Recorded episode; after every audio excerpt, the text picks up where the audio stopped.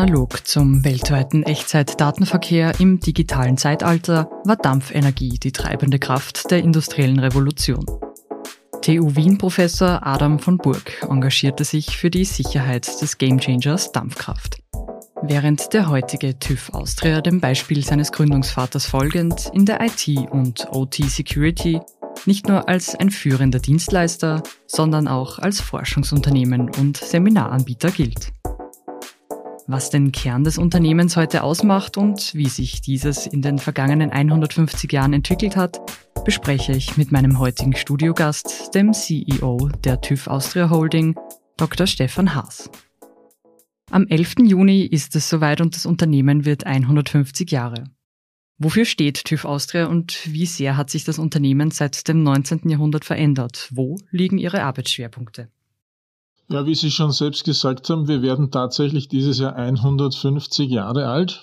Das ist ein ganz besonderer Meilenstein und nicht viele Unternehmen erreichen diesen. Und wenn man 150 Jahre alt wird, dann muss man irgendetwas richtig gemacht haben. Man muss sich offensichtlich mit einem zeitlosen Thema beschäftigen und das auf eine besondere Art und Weise. Und das ist es auch, was den TÜV Austria ausmacht. Unser Leib- und Magenthema, wenn Sie so wollen, ist das Thema Sicherheit. Und wir sind ein Kind der ersten industriellen Revolution. Im 19. Jahrhundert ist in ganz Europa die Dampftechnologie eingesetzt worden und hat eben die erste industrielle Revolution möglich gemacht. Und zu Beginn dieser Technologienutzung gab es eine ganze Reihe von teilweise auch sehr schweren fatalen Unfällen mit vielen Todesopfern.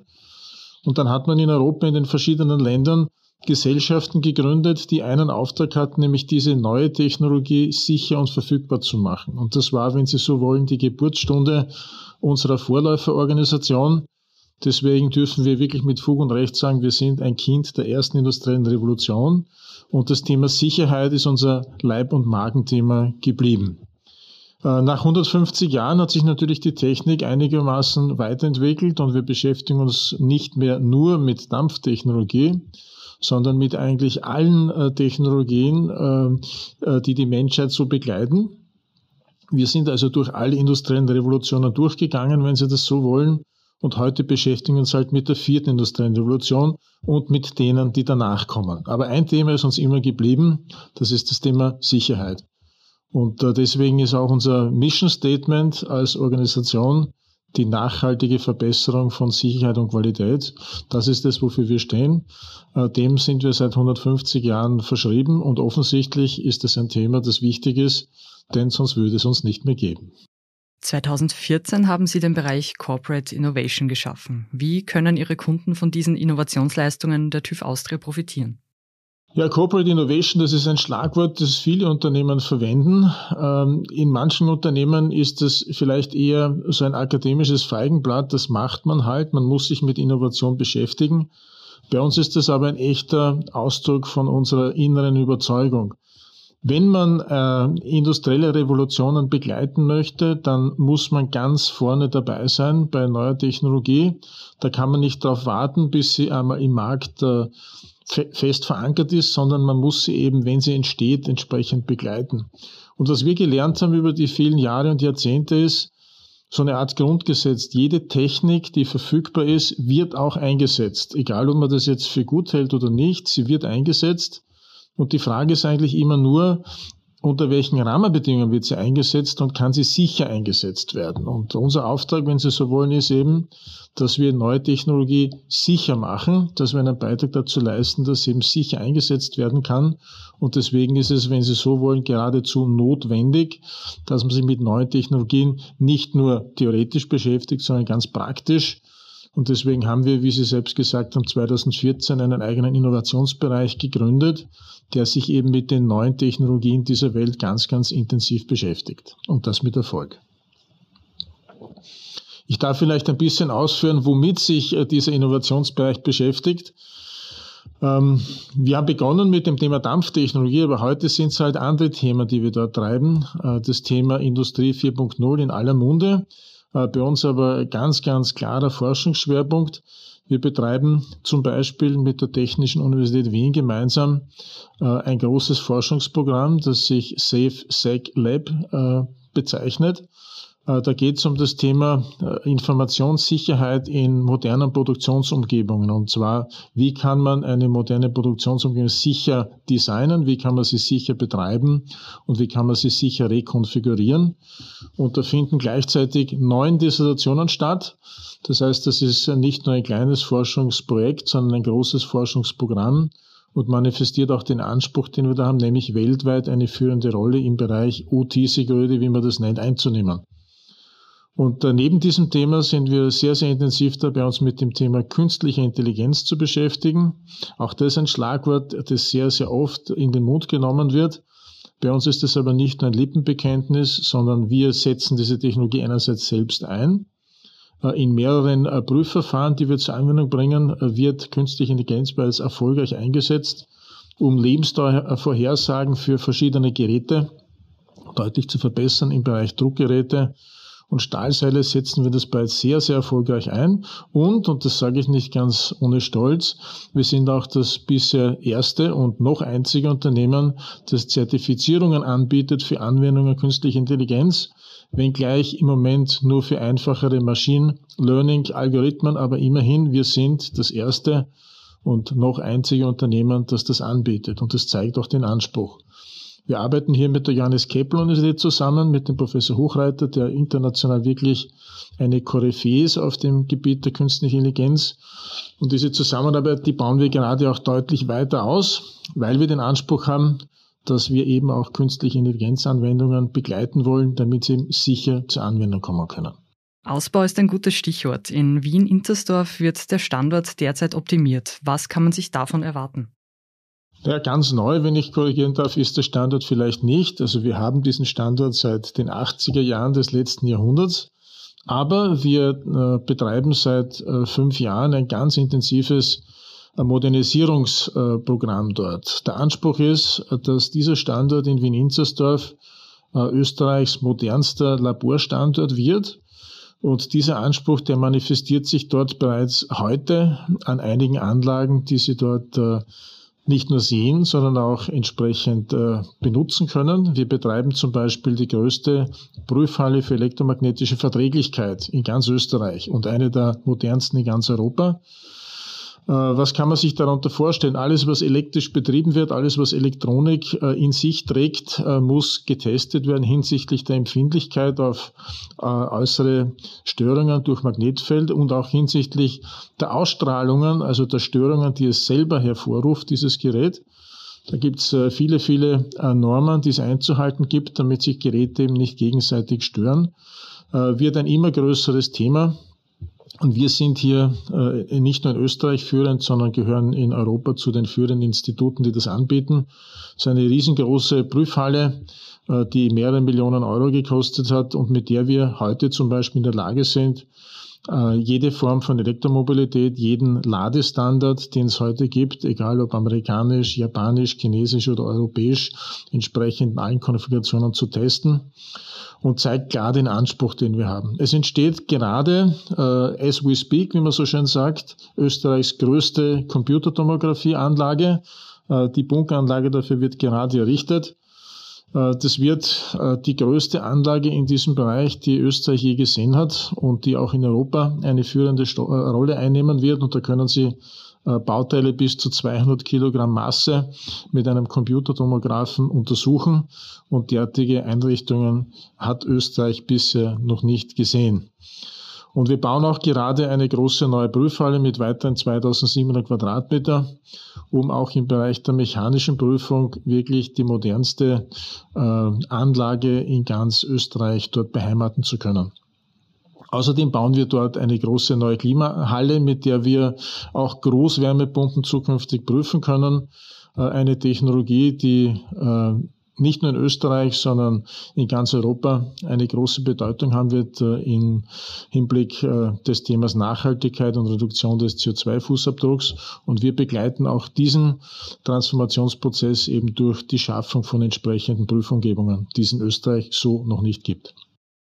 Sie sind jetzt nicht nur in Österreich, sondern auch international tätig. Welche Regionen sind für Sie besonders interessant und warum?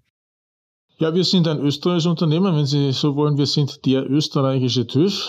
Äh, das ist immer noch unser größter Markt. In Summe beschäftigt das Unternehmen derzeit etwa 2900 Mitarbeiterinnen und Mitarbeiter weltweit, davon äh, knapp über 1100 in Österreich, fast 1000 äh, in Europa, außerhalb von Österreichs und etwa 800 in Asien, wobei Asien bei uns vor allem äh, Türkei, Zentralasien und Fernostasien meint.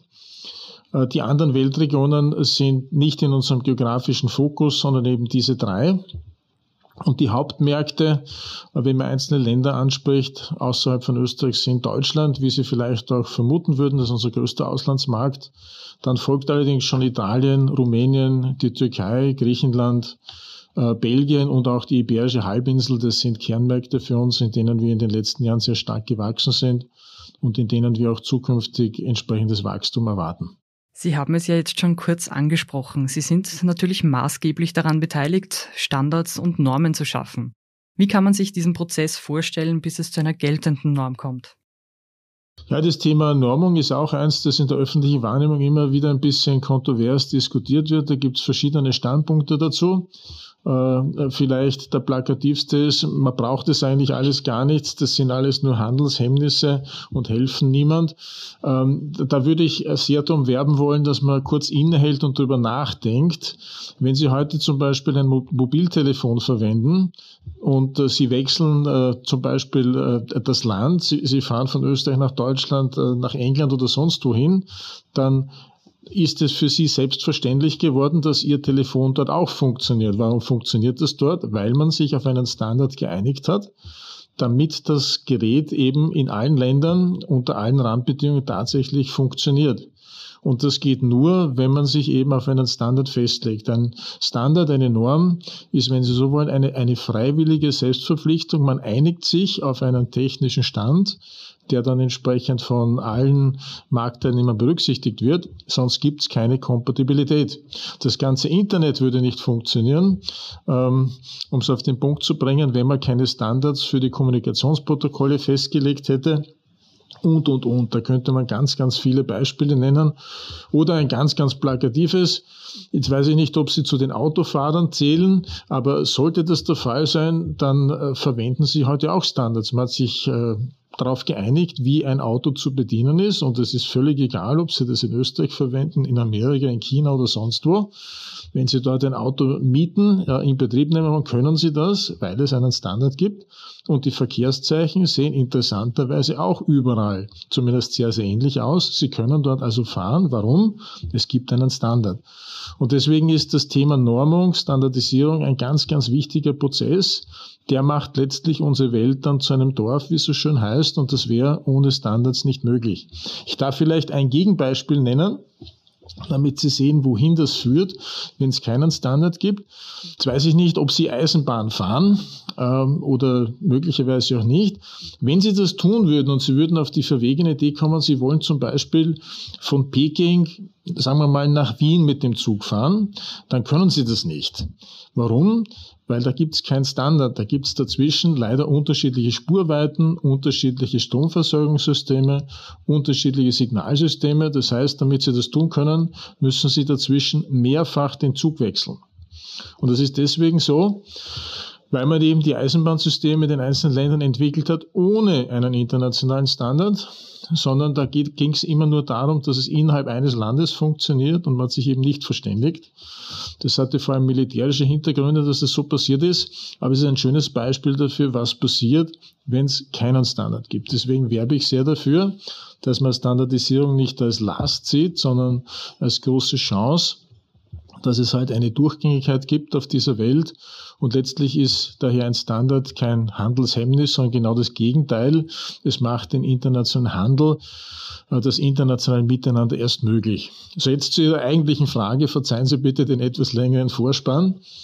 Äh, wie kommt es zu einer Norm? Ja, die verschiedenen, äh, wie heißt das so schön auf Neudeutsch, Stakeholder äh, setzen sich zusammen und diskutieren darüber, äh, auf was man sich denn verständigen könnte. Und das ist ein Prozess, der typischerweise einige Zeit dauert, weil jeder hat so seine Ideen. Man müsste es so machen oder so machen. Und äh, da schicken halt die verschiedenen Stakeholder international verschiedenste Experten dann in Gremien, die sich eben in Meetings so lange über die technischen Inhalte austauschen und verständigen, bis man sich auf etwas einigen kann. Und dieser Prozess, der dauert schon seine Zeit, je nach der Komplexität der Materie können da schon mal zwei Jahre ins Land ziehen, bis man sich auf etwas einigen kann, kann teilweise auch länger dauern, wenn es komplex ist. Aber es ist ein notwendiger Prozess, weil eine Norm ist immer eben eine freiwillige Selbstverpflichtung und da geht es halt immer darum, dass man sich verständigen kann, einigen kann eben auf einen Standard. Aber wie vorher schon gesagt, es ist etwas, das für das Funktionieren dieser Welt von ganz, ganz großer Bedeutung ist. Und äh, wir dürfen als äh, TÜV Austria-Gruppe durchaus bei dem einen oder anderen Normungsvorhaben auch mitwirken, weil es wichtig ist, dass es einen Standard gibt. Äh, ohne Standard gibt es auch keine technische Sicherheit und deswegen ist uns das natürlich ein Anliegen. Kommen wir zu dem Thema TÜV Austria als Arbeitgeber und auch als Seminaranbieter. TÜV Austria ist heuer auf Platz 28 der 300 besten Arbeitgeber Österreichs aufgestiegen und die Unternehmenstochter TÜV Austria Akademie wurde im Industriemagazin zum besten Seminaranbieter Österreichs gekürt. Was macht einen Prüfungsdienstleister zu einem Weiterbildungsinstitut? Das ist eine gute Frage. Vielen Dank dafür. Ich hatte Ihnen ja schon gesagt, unser Mission Statement ist die nachhaltige Verbesserung von Sicherheit und Qualität. Und wenn man sich überlegt, wie können Sie denn den größten Beitrag leisten, dass wirklich Sicherheit und Qualität nachhaltig gewährleistet wird, dann ist die Antwort relativ einfach. Investieren Sie in die Aus- und Weiterbildung der Personen, die damit zu tun haben, und dann werden Sie den größten Hebel erreichen. Man kann Sicherheit immer durch technische Maßnahmen äh, versuchen, hinterher äh, zu wirken. Aber der beste Weg ist immer Aus- und Weiterbildung von den Personen, die, mit, äh, die damit betraut sind. Und deswegen haben wir schon im Jahr 1990 eben ein eigenes Bildungsinstitut in Österreich gegründet, die TÜV aus der Akademie, die sich seit diesem Zeitpunkt genau mit dieser Aufgabe ausschließlich beschäftigt. Aus- und Weiterbildungen hat es auch in unserer Vorläuferorganisation schon seit mindestens 145 Jahren gegeben, damals seit Dampfkesselwärter äh, Ausbildungen, äh, die gemacht wurden. Heute ist das Portfolio natürlich viel, viel breiter, aber es ist uns wichtig, weil je besser äh, die Menschen ausgebildet sind, die mit Sicherheits- und Qualitätsthemen zu tun haben, desto besser kann man die dann eben auch nachhaltig sicherstellen. Und aus diesem Grund freut es uns auch äh, ganz, ganz besonders, dass wir in diesem Jahr vom Industriemagazin eben zum besten Seminaranbieter Österreichs gekürt wurden. Das ist jetzt nicht irgendeine Auszeichnung, sondern aus unserer Sicht ist das die Auszeichnung und da freuen wir uns ganz besonders. Und äh, vielleicht darf ich kurz reflektieren, warum ich meine, äh, dass wir von unseren Kunden derartig positiv wahrgenommen werden. Sie können sich äh, sicher noch daran erinnern, vor zwei Jahren gab es da so ein kleines Ereignis auf dieser Welt, eine Pandemie, äh, mit der kein Mensch gerechnet hat, auch wir nicht. Und das hat die Welt wirklich herausgefordert, weil verschiedene Grundannahmen, die den Geschäftsmodellen, äh, wenn Sie so wollen, zugrunde liegen, einfach nicht mehr existent waren. Wenn Sie ein Seminaranbieter sind, ist die Grundannahme zumindest bei uns gewesen, die Kunden können zu uns kommen. Punkt. Oder wir können bei Inhouse-Seminaren zu den Kunden kommen. Wenn das nicht mehr geht, funktioniert das Geschäftsmodell nicht mehr. Und wir mussten uns dann äh, überlegen, wie können wir einen Seminarbetrieb noch weiter aufrechterhalten. Und wir haben uns damals sehr, sehr rasch entschieden, dass es nur einen Weg geben kann. Das ist die äh, wirklich kompromisslose Digitalisierung des kompletten Aus- und Weiterbildungsangebots, um eben, auch wenn wir unseren Kunden nicht mehr persönlich begegnen können, trotzdem noch Aus- und Weiterbildungsinhalte anbieten können. Das haben wir gemacht. Äh, wir haben innerhalb von wenigen Wochen fast unser gesamtes Kursprogramm eben, wenn Sie so wollen, digitalisiert und waren in der Lage, äh, Remote-Seminare äh, anzubieten. Das war zwar und ist nach wie vor kein vollständiger Ersatz, aber es war zumindest eine Möglichkeit, das Aus- und Weiterbildungsprogramm weiter am Leben zu halten und für unsere Kunden da zu sein und letztlich die Kunden wissen das ganz offensichtlich zu schätzen. Es gab andere Seminaranbieter, die sind irgendwie in der Versenkung verschwunden. Wir waren eigentlich immer, äh, selbst äh, äh in den allerschlimmsten Phasen der Pandemie, für unsere Kunden da. Und äh, ich denke, äh, dass das Ranking auch ein kleines Dankeschön dafür ist und zeigt, dass eben diese Art von Kundenorientierung äh, durchaus einen Platz hat, dass das jedenfalls geschätzt wird. Und auch aus diesem Grund freuen wir uns ganz besonders über diese Auszeichnung. Die andere Auszeichnung, über die Sie gesprochen haben, ähm, das Arbeitgeber-Ranking vom Trendmagazin, äh, ist für uns auch ähm, ganz besonders, wenn ich so sagen darf. Warum? Äh, das ist auch eins von den Rankings, da können Sie sich nicht bewerben dafür, da nehmen Sie nicht teil an diesem Wettbewerb, sondern Sie werden teilgenommen. Also alle äh, Betriebe, glaube ich, in Österreich, die mehr als 200 Mitarbeiter haben, nehmen automatisch teil. Und das ist, soweit mir bekannt ist, auch das einzige Arbeitgeberranking, das mit wissenschaftlichen Methoden erstellt wird. Also das ist kein Jurypreis, wenn man so möchte, sondern auf wissenschaftlichen äh, Daten aufbauend äh, wird hier ein unter Anführungszeichen objektives Ranking erzeugt. Deswegen ist es das, zumindest aus unserer Wahrnehmung heraus, das auch das meiste Gewicht hat. Also im Sinn von objektiver Vergleich äh, mit anderen Unternehmen hat es aus unserer Sicht den größten Stellenwert. Und wir hatten uns schon gefreut, wie wir, glaube ich, 2017 das erste Mal genannt wurden als eins von den 300 unter Anführungszeichen besten Arbeitgeberunternehmen in Österreich. Äh, dann hatten wir uns letztes Jahr schon besonders gefreut, weil da sind wir schon unter die besten 80 aufgerückt und in diesem Jahr die Nummer 28 in ganz Österreich ist schon etwas ganz Besonderes. Und wenn man sich überlegt, äh, warum wird das so sein, äh, dann ähm, ist aus meiner Sicht das ein Ergebnis äh, der Art und Weise, wie wir versuchen, mit unseren Mitarbeitern und Mitarbeitern im Unternehmen umzugehen. Wir sind technischer Dienstleister.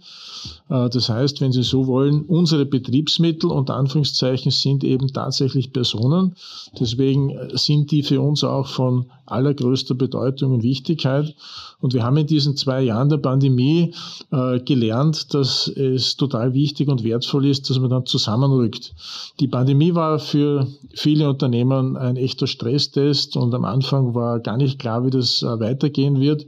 Und für uns war deswegen von Anfang an ganz wichtig, dass wir unseren Mitarbeiterinnen und Mitarbeitern äh, Zuversicht stiften, dass wir ganz klar sagen, wir werden keine Mitarbeiter freisetzen. Punkt. Das hatten wir von Anfang an gesagt. Äh, das hatten wir dann auch ganz genauso umgesetzt. Wir hatten auch sehr, sehr viel und intensiv kommuniziert mit den Mitarbeitern und Mitarbeitern, um eben möglichst diese Unsicherheit, die völlig nachvollziehbarerweise da war, klein zu halten. Und ich denke, dass sich das mehr als nur bewährt hat. Äh, die Mitarbeiterinnen und Mitarbeiter haben das sehr geschätzt. Es gab bei uns in der Unternehmensgruppe wie soll ich sagen, so einen Zusammenrückeffekt äh, unter ganz schwierigen Randbedingungen mit Lockdowns und all den Erschwernissen haben wir selbst im Jahr 2020 es noch geschafft zu wachsen als Unternehmensgruppe, also völlig gegen den Markt und auch äh, gegen den Trend äh, unserer verschiedenen Wettbewerber haben wir immer noch ein Wachstum hinbekommen und das beste Ergebnis der Unternehmensgeschichte erzielt. Und letztes Jahr, wenn Sie so wollen, hatten wir uns schon ein bisschen an die Pandemie gewöhnt, und Anführungszeichen. Äh, der Wirtschaftsausschwung hat äh, sein äh, weiteres dazu beigetragen und für uns war das letzte Jahr dann nochmal wesentlich besser als das Jahr 2020. Und ich sage ganz offen deswegen, weil wir als Unternehmer eben zusammengerückt sind und weil die Mitarbeiterinnen und Mitarbeiter wie man so schön sagt, die extra Meile gegangen sind. So ein gewisser jetzt erst recht Effekt. Äh, wir sind eben ein Team.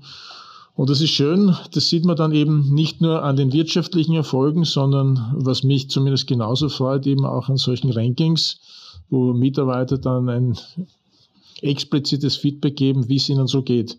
Und vielleicht darf ich das auch erzählen. Wir hatten mitten in der Pandemie, Anfang 2021, auch eine Mitarbeiterbefragung gemacht. Warum? Weil wir das regelmäßig machen, also alle drei Jahre.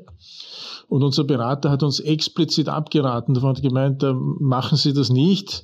Äh, das ist also fast schon Harakiri. Äh, da wird man von den Mitarbeitern dann dafür abgestraft, dass das Pandemie-Management nicht gutiert wird und die Situation schwierig ist. Wir haben gesagt, nein, wir wollen es ganz bewusst deswegen trotzdem machen. Wir wollen wissen, wie es unseren Mitarbeitern und Mitarbeiterinnen geht. Und das Ergebnis war wirklich sensationell gut. Das muss man sagen. Also im Vergleich zu den Befragungen davor ein ordentlicher Schritt nach oben. und die Mitarbeiterzufriedenheit ist trotz der schwierigen Randbedingungen nicht schlechter geworden, sondern substanziell besser. Und für mich daher eine schöne Bestätigung, dass der Kurs, den wir da eingeschlagen haben, ein guter war. Und da, darüber freue ich mich mindestens so viel wie über die guten wirtschaftlichen Ergebnisse. Ein weiterer Punkt, den ich noch kurz ansprechen möchte, ist das Thema Forschung. Seit 2012 vergeben Sie den TÜV Austria Wissenschaftspreis. Was kann man sich denn darunter vorstellen und welchen Weg verfolgen Sie damit?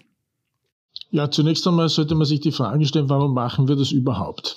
Warum stiften wir einen Preis, äh, der sich mit technischen Entwicklungen, mit äh, Forschungsergebnissen beschäftigt? Das hat mehrere Gründe. Zunächst einmal, äh, ich darf es nochmal erwähnen, unser Mission Statement ist die nachhaltige Verbesserung von Sicherheit und Qualität.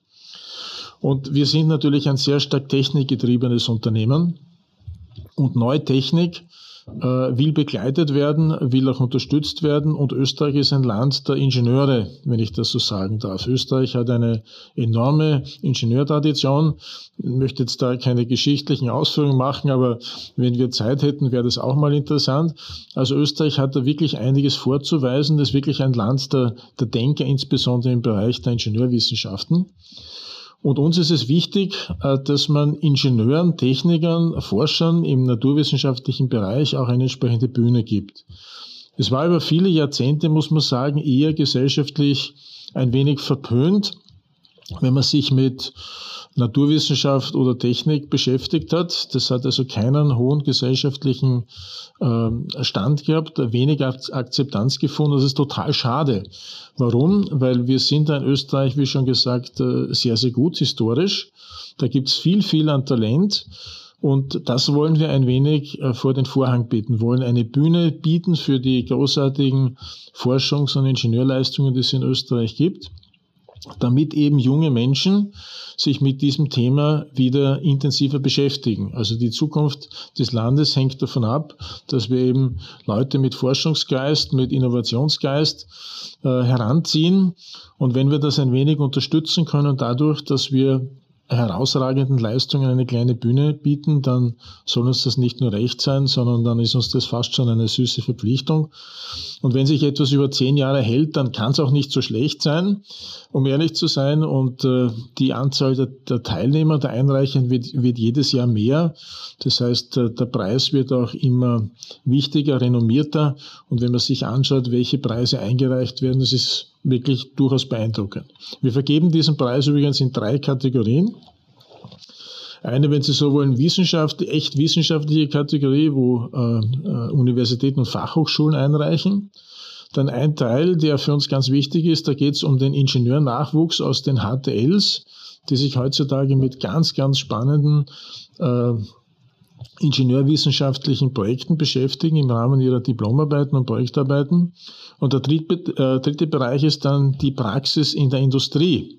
Weil auch und vor allem die österreichische Industrie entwickelt immer wieder ganz herausragende technische Lösungen, die letztlich dann äh, die Zukunft der Industrie maßgeblich bestimmen. Und auch da bieten wir eine Bühne. Und in diesen drei Kategorien haben wir in den zehn Jahren schon wirklich eine ganze Reihe von großartigen Projekten gesehen. Und äh, wir freuen uns immer drüber, wenn wir da eben eine kleine Bühne bieten können dafür. Die Zukunft der Industrie ist ein gutes Stichwort. Sie haben eingangs ja bereits über die Digitalisierung und Entwicklung neuer Technologien wie zum Beispiel der KI gesprochen. Wie wichtig ist das Thema Cybersecurity mittlerweile für Sie? Das ist auch ein spannendes Thema. Also ich glaube, es ist zwischenzeitlich unverzichtbar geworden. Wir beschäftigen uns äh, seit ungefähr dem Jahr 2007 sehr intensiv damit. Das heißt seit über 15 Jahren mittlerweile. Und das macht bei uns in der Unternehmensgruppe mittlerweile über 10 Prozent des Gesamtumsatzes aus. Und dieser Anteil wird weiter relativ dynamisch steigen. Warum ist das so? Es ist heute technische Sicherheit gar nicht mehr denkbar, ohne dass man das Thema Cybersicherheit mitdenkt weil die meisten technischen Geräte sind heute in irgendeiner Weise mit dem Internet verbunden. Und deswegen gibt es eben neben der funktionalen Sicherheit, das ist, wenn Sie so wollen, äh, das Erbe, das wir aus der Vergangenheit mitnehmen, als großer Kompetenzbereich, äh, ist gar nicht mehr denkbar, ohne dass man Cybersicherheit mit betrachtet. Die Themen konvergieren miteinander, wenn Sie so wollen. Und das findet man eben im Bereich der dann OT-Security genannten ähm, Anwendungen wieder. Deswegen beschäftigen wir uns da ganz, ganz intensiv damit. Äh, da hat es in den letzten äh, zehn Jahren eine echte Transformation gegeben. Früher mal war es ja auch so, dass äh, Verbrecher noch mit äh, der Kapuzenmaske in die Bank gelaufen sind und dort mit vorgehaltener Waffe äh, nach Barem verlangt haben. Das ist heute eigentlich kaum mehr möglich. Warum? Weil es viel, viel einfachere und aus Sicht der Verbrecher weniger risikoreiche Möglichkeiten gibt, auch zu Geld zu kommen. Und dafür werden halt typischerweise verschiedene Angriffe aus dem Internet entsprechend genutzt, so dass dieser Bereich immer mehr und mehr an Dynamik gewinnt und sehr, sehr stark wächst. Ich glaube, allein in Österreich hat es im letzten Jahr einen Zuwachs von 26 Prozent bei den Cyberverbrechen gegeben und in dieser Rate wird es auch zukünftig steigen. Äh, das ist ein Trend, der ist gar nicht mehr aufzuhalten. Deswegen haben wir als Unternehmensgruppe eben vor über 15 Jahren gesagt, wir wollen uns diesem Thema äh, nicht nur stellen, sondern wir wollen da eben ganz, ganz vorne mit dabei sein und bieten heute eben ein sehr, sehr breites Portfolio an Leistungen an, von der Beratung, die es gerade beim Thema Cybersicherheit auch braucht, über die Lösungsfindung, auch das Liefern von Lösungen äh, und den laufenden Betrieb von Einrichtungen bis auch zum Thema Zertifizierung. Wir haben vor etwas mehr als einem Jahr unser erstes Security Operations Center äh, gegründet, äh, das wir in Deutschland betreiben, mit dem wir gerade für kleine und mittlere Unternehmen eben die Überwachung derer Infrastruktur anbieten. Weil als Unternehmen sind sie heute jeden Tag, ob sie es jetzt wissen oder nicht, ständig Angriffen aus dem Internet ausgesetzt. Und die Frage ist halt immer, wie begegnen Sie dem? Sind Sie darauf vorbereitet? Überwachen Sie das oder äh, hoffen Sie auf das Beste, äh, was dann manchmal nicht immer eintritt. Äh, das ist halt die, die große Kardinalfrage. Und immer mehr Unternehmen sagen, wir kennen die Risiken, wir sind aber selbst nicht in der Lage, uns ein eigenes äh, Security Operation Center zu leisten, weil wir die Kompetenz nicht haben oder die Finanzmittel. Wir lagern das aus und lassen eben Experten genau diese Aufgabe für uns wahrnehmen. Und deswegen ist das etwas, auf das wir ganz, ganz stark setzen. Und wir gehen davon aus, dass sich der Bereich Cybersecurity äh, noch deutlich verbreitern wird. Der Bedarf ist groß, äh, die Dynamik ist es ebenfalls und wir werden mit diesem Bereich international weiter sehr stark wachsen. Im Moment sind wir da äh, vornehmlich in Österreich und in Deutschland tätig. Da gehören wir auch zu den größten Anbietern in diesem Bereich. Aber wer ist so schön, stay tuned. Äh, wir werden in diesem Jahr weitere Ländermärkte mit Cybersicherheit äh, entsprechend unter Anführungszeichen erobern. Aber das möchte ich jetzt noch nicht verraten. Warten Sie auf die nächsten paar Wochen. Da wird es was zu lesen geben. Damit bin ich jetzt schon bei meiner letzten Frage angelangt. 150 Jahre sind ja eine bemerkenswerte Zeit. Was kann man sich von TÜV Austria künftig noch erwarten? Außer dem Punkt, den Sie gerade noch nicht verraten möchten. Ja, ich möchte einige Punkte noch nicht ganz verraten. Was dürfen Sie sich erwarten? Also, wie, wie, ich schon eingangs gesagt habe, wenn man was 150 Jahre macht, dann muss das ein gutes Thema sein. Und das ist es tatsächlich. Äh, ich weiß nicht, ob Sie die Maslow'sche äh, Bedürfnispyramide kennen, aber Psychologen haben sich mit der Frage beschäftigt, was ist für Menschen wirklich wichtig. Und äh, gleich nach den Grundbedürfnissen wie, wie Essen und Schlafen und dergleichen kommt schon das Thema Sicherheit. Das heißt, insbesondere in Wohlstandsgesellschaften, äh, wo eben die Grundbedürfnisse gedeckt sind, ist das Thema Sicherheit ganz, ganz oben. Und das geht auch nicht weg. Das ist ganz tief in der menschlichen Psyche drin. Deswegen sind wir überzeugt davon, das Thema, mit dem wir uns beschäftigen als Unternehmen, ist eins, das wird es auch in den nächsten 150 Jahren noch geben. Ob es uns noch geben wird, das wird die Zukunft weisen, das Thema sicher. Das heißt, wir sind auf einem echten äh, Megatrend, äh, den es auch eigentlich immer geben wird. Das ist das eine. Das andere ist, was werden wir machen? Ähm, es hat mittlerweile vier industrielle Revolutionen gegeben. Es werden weitere folgen. Und unser Anspruch ist, dass wir halt bei den weiteren industriellen Revolutionen immer vorne mit dabei sind. Die Themen werden halt andere sein. Aber das Mission Statement wird das gleiche bleiben. Die nachhaltige Verbesserung von Sicherheit und Qualität. Und womit Sie rechnen dürfen ist, wir werden uns halt viel mit dem Thema Digitalisierung beschäftigen. Äh, die letzten beiden Jahre waren ja ein Transformationsbeschleuniger.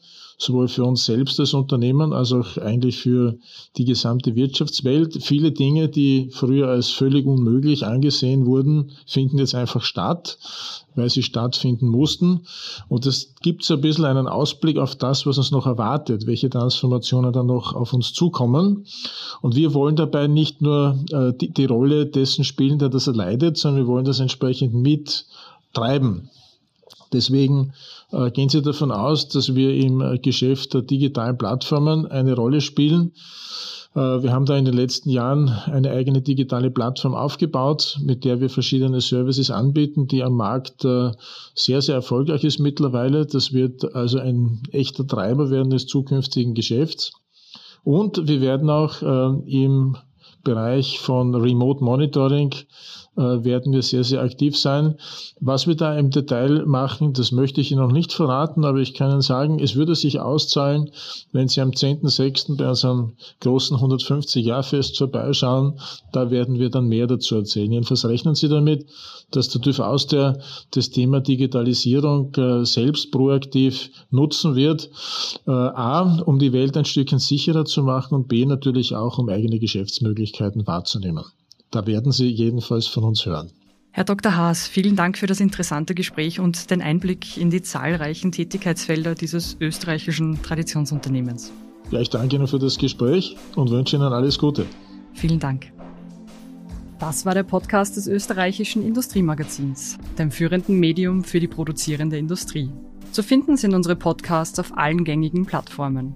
Wenn Ihnen gefallen hat, was Sie hörten, freuen wir uns über positive Bewertungen und natürlich umso mehr, wenn Sie uns folgen. Produziert wird unser kleines, aber feines Medium von Michaela Capelli, Daniel Poselt, Rudolf Leudl und meiner Wenigkeit Daniela Hamburger. Bis bald!